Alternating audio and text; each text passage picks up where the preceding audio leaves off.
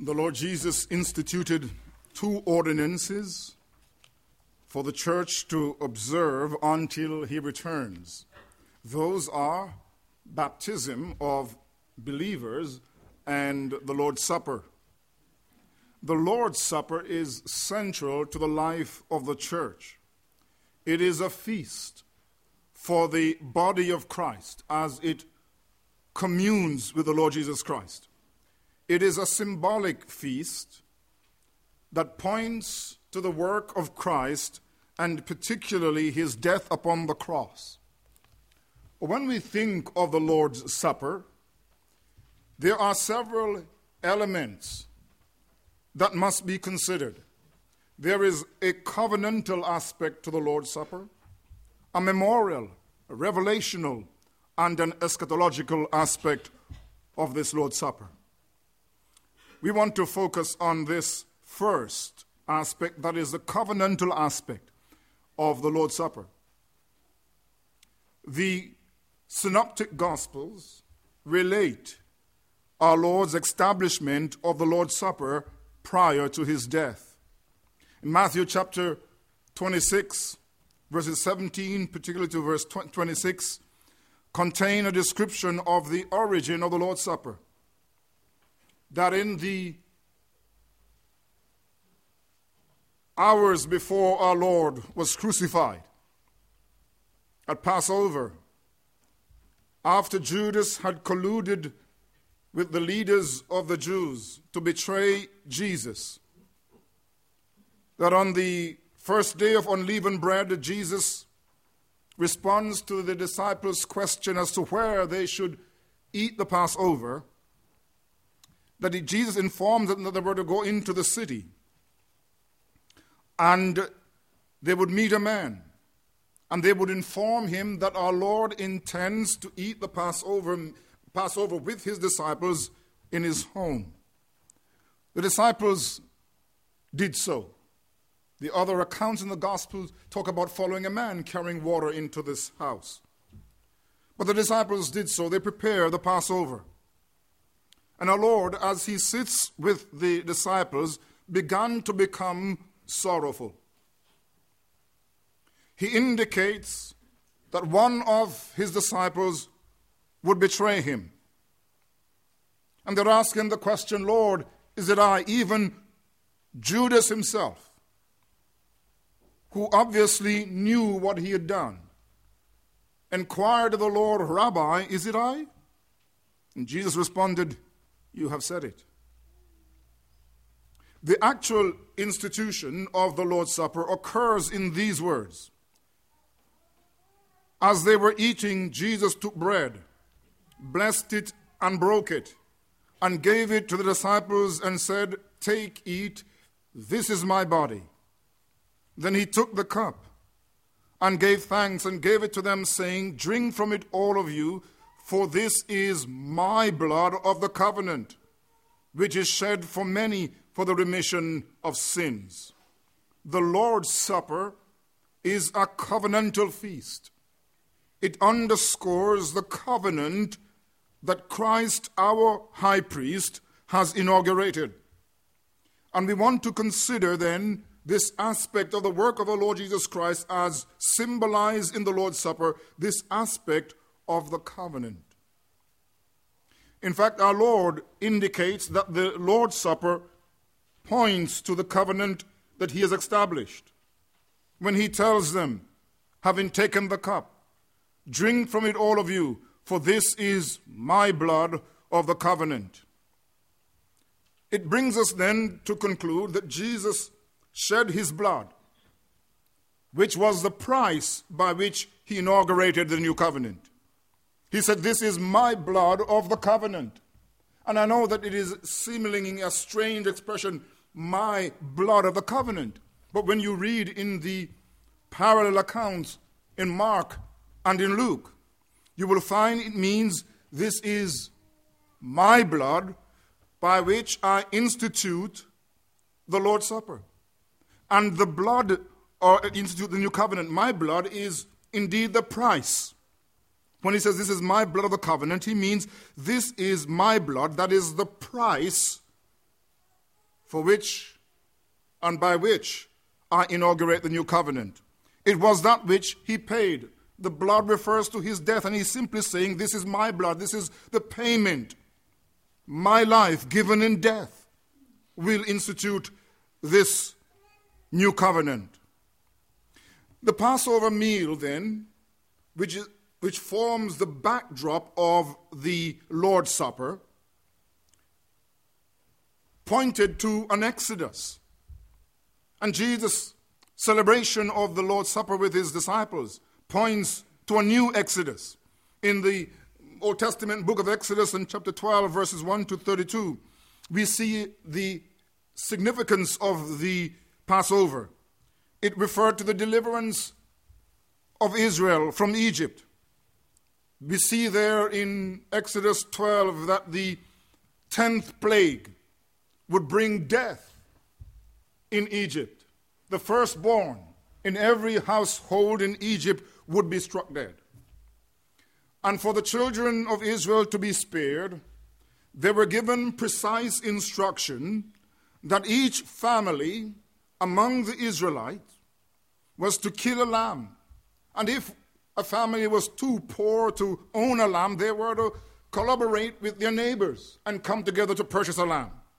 And they were to use the blood of the lamb, and they were to take hyssop and daub the blood of the lamb on the door frame and over the lintel.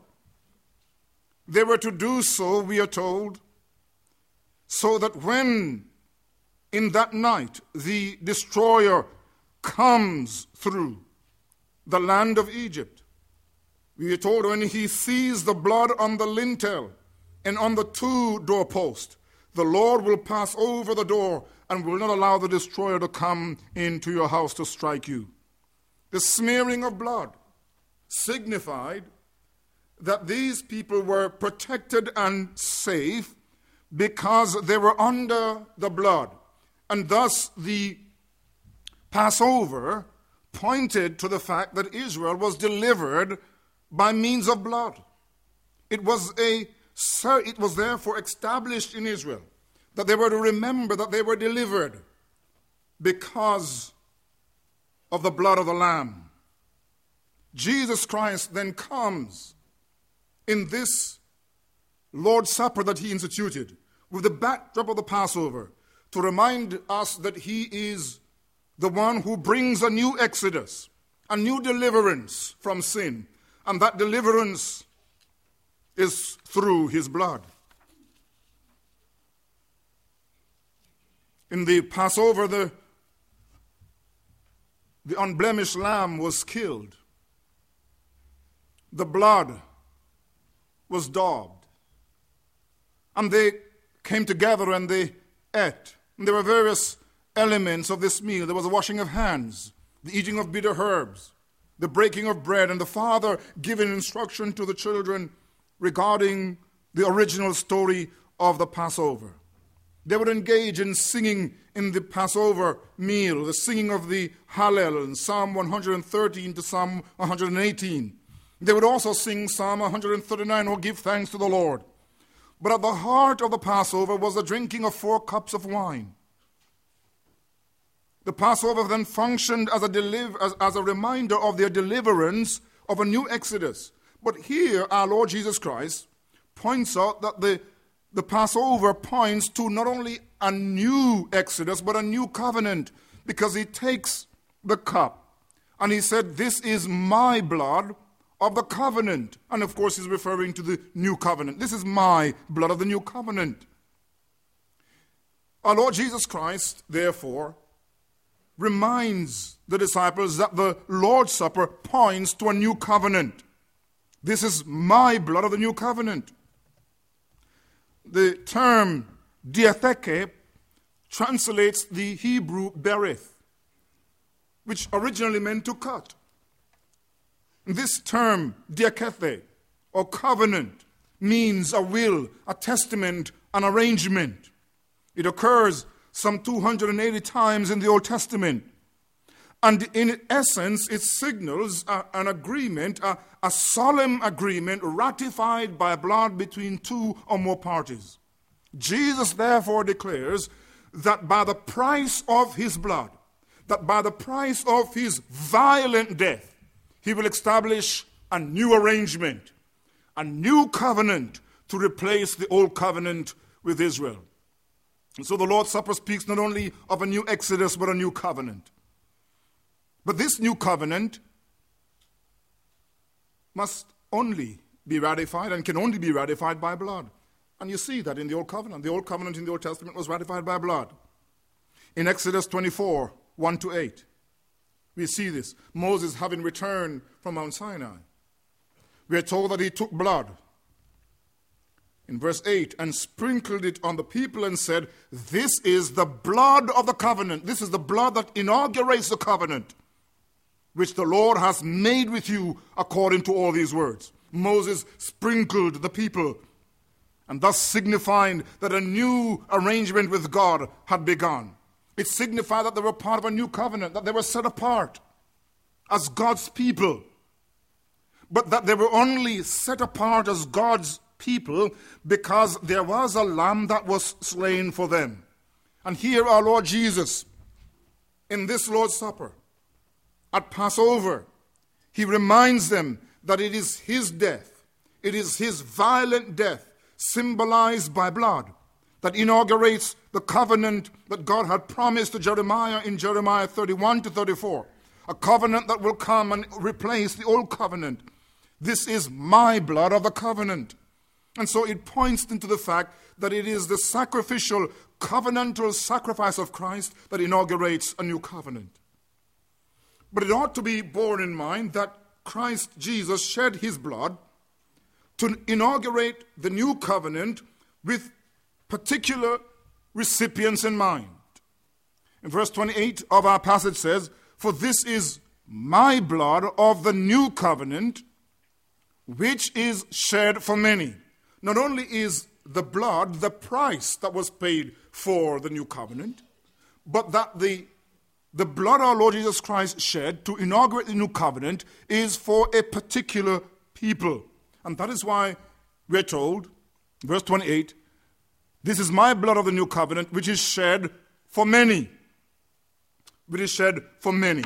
And there the language is poured out, shed or poured out. It calls to mind the sacrificial blood that the priest poured out at the base of the altar in Leviticus 4 and verse 12 and other verses there in Leviticus 4. Our Lord says, This is my blood of the covenant which is poured out. He sees himself as a sacrificial animal, a sacrificial lamb given for his people. This pouring out of blood for many harks back to the prophet Isaiah. In Isaiah 53, verse 12, we read these glorious words Therefore I will divide him a portion with the great, and he shall divide the spoil with the strong, because he poured out his soul unto death, and he was numbered with the transgressors, and he bore the sins of many. And he indeed made intercession for the transgressors. Isaiah 53, verse 12.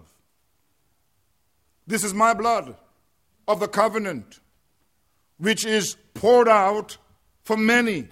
That Christ's death was the payment to inaugurate the new covenant, but Christ's death, which inaugurates the new covenant, was a death for particular people.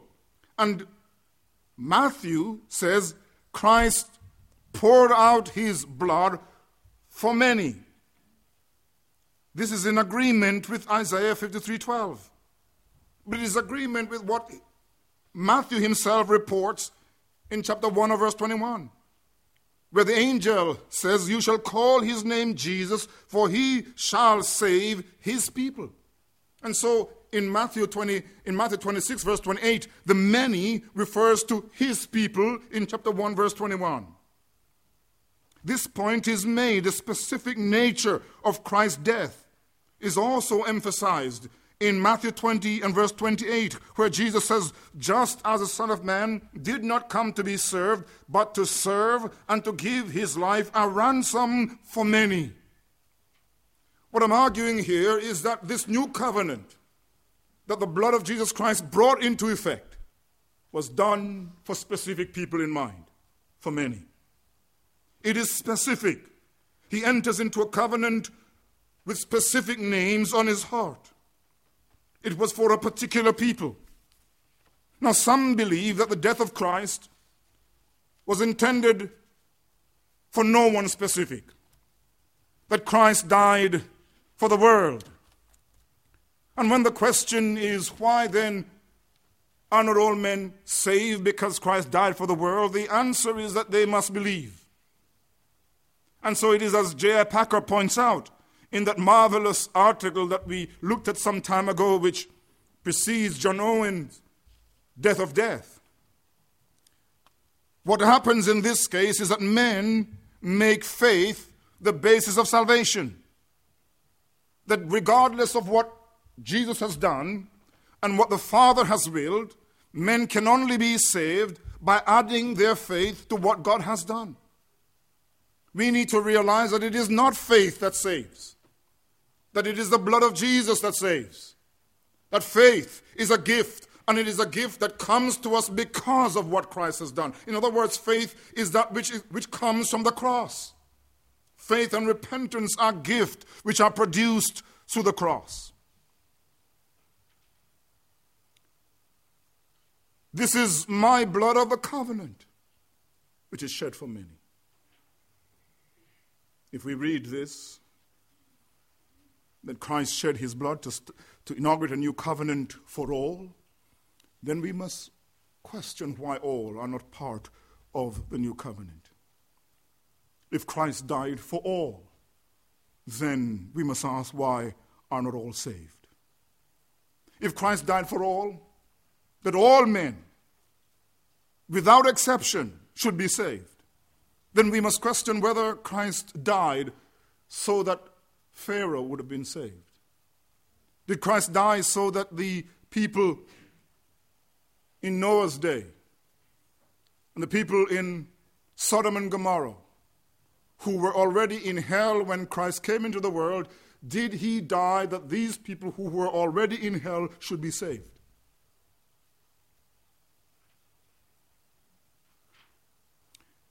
Did he die that Judas, whom he knew to be the son of perdition, destined for damnation, who could never be saved because he was not in God's salvific purposes.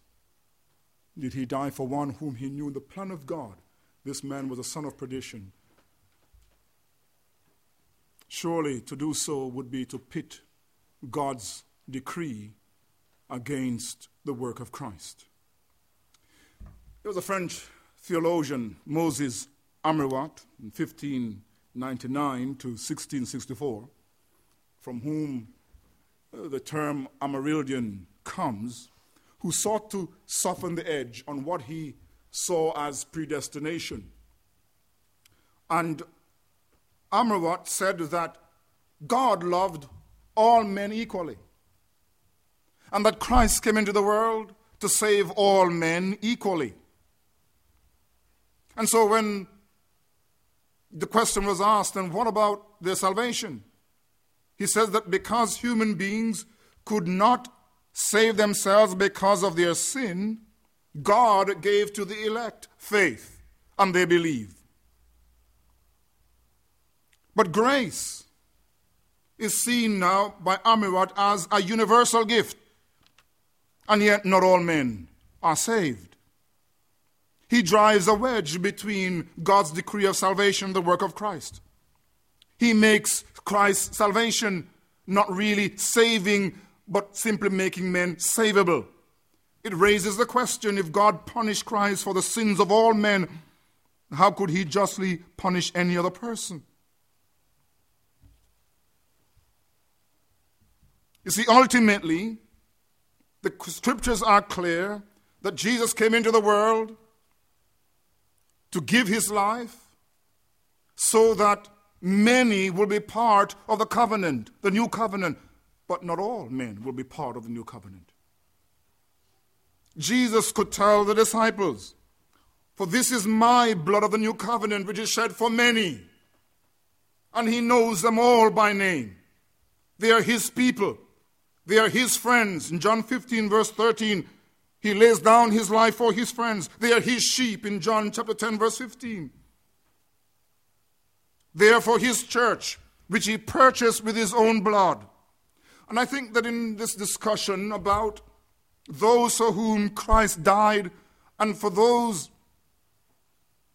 for whom he inaugurated the covenant, that if we were to argue that he died so that all men should be part of the new covenant, then we will have to raise objections to that on the basis of Ephesians 5 and 25 to 27. For there, Paul says, Husbands, love your wives as Christ also loved the church and gave himself for her, that he might sanctify and cleanse her with the washing of water by the word, that he might present her to himself, a glorious church, not having spot or wrinkle or any such thing, but that she should be holy and without blemish. Could we, could we then replace the church with the world?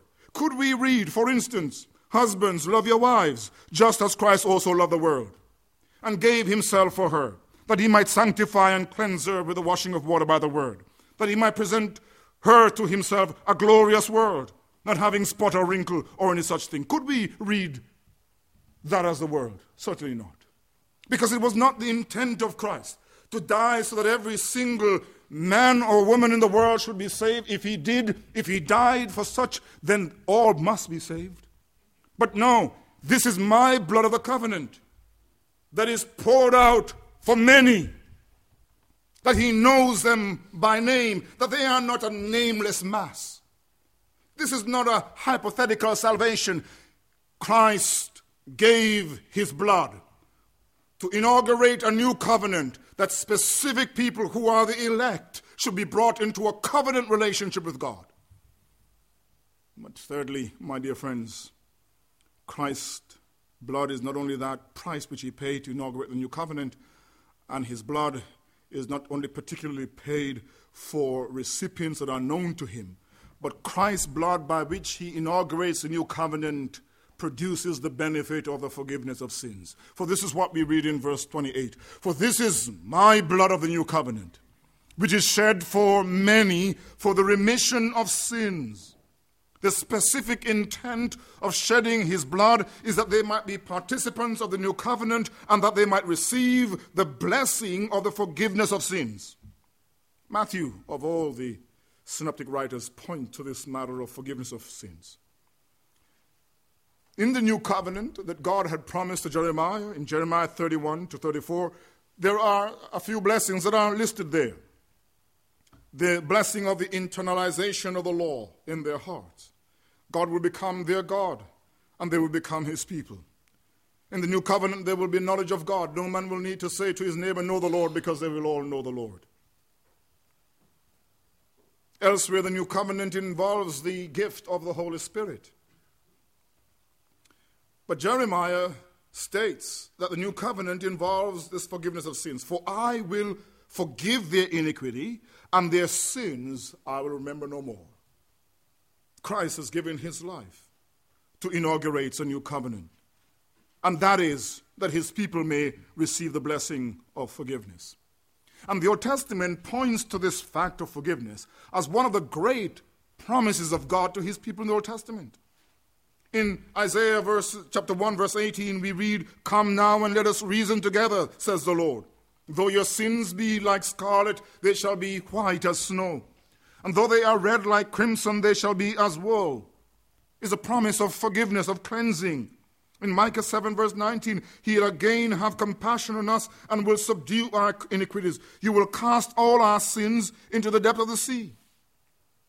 Or else we read, I am he who blots out your transgressions for my own sake, and I will remember your sins no more. Forgiveness was the good news preached in the New Testament. In Luke 24, we are told, Then he said to them, This, thus it is written, thus it was necessary for the Christ to suffer and to rise from the dead the third day, and that repentance and remission of sins or forgiveness of sins should be preached in his name to all nations. Peter could say, Repent on the day of Pentecost. And let every one of you be baptized for the remission of your sins.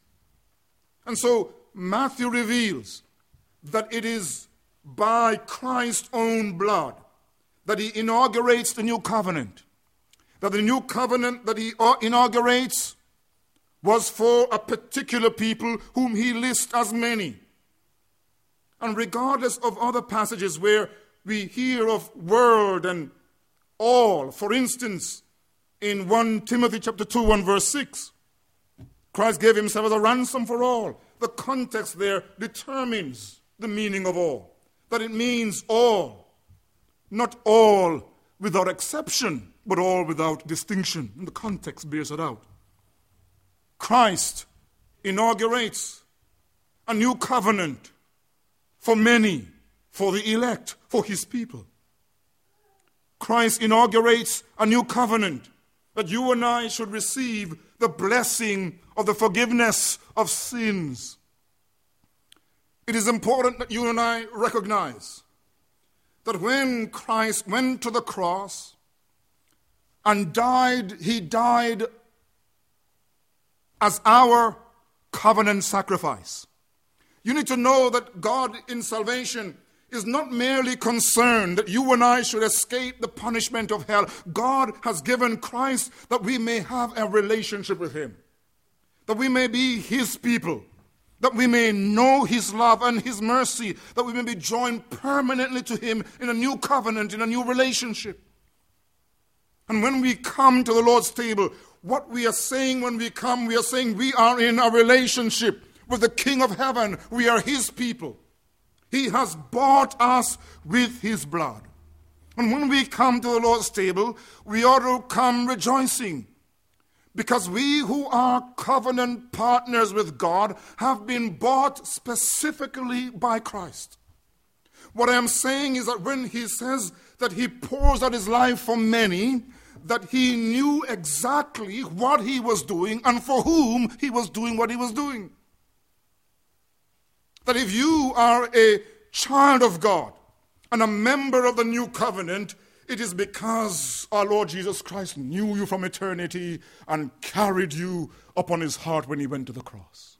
That you are not an accident. That you didn't just come, just fall into salvation that it wasn't merely your choice. Long before you decide to latch on to Christ, He latched on to you. You were given to Him by the Father. You are His people. You are His child. And He has given His life for you. And this is the great mystery of salvation that God should look at worms as we are and decide to enter into a relationship with us. And that Christ should bear us on his heart and pour out his blood for us. That is the mystery that is beyond human comprehension.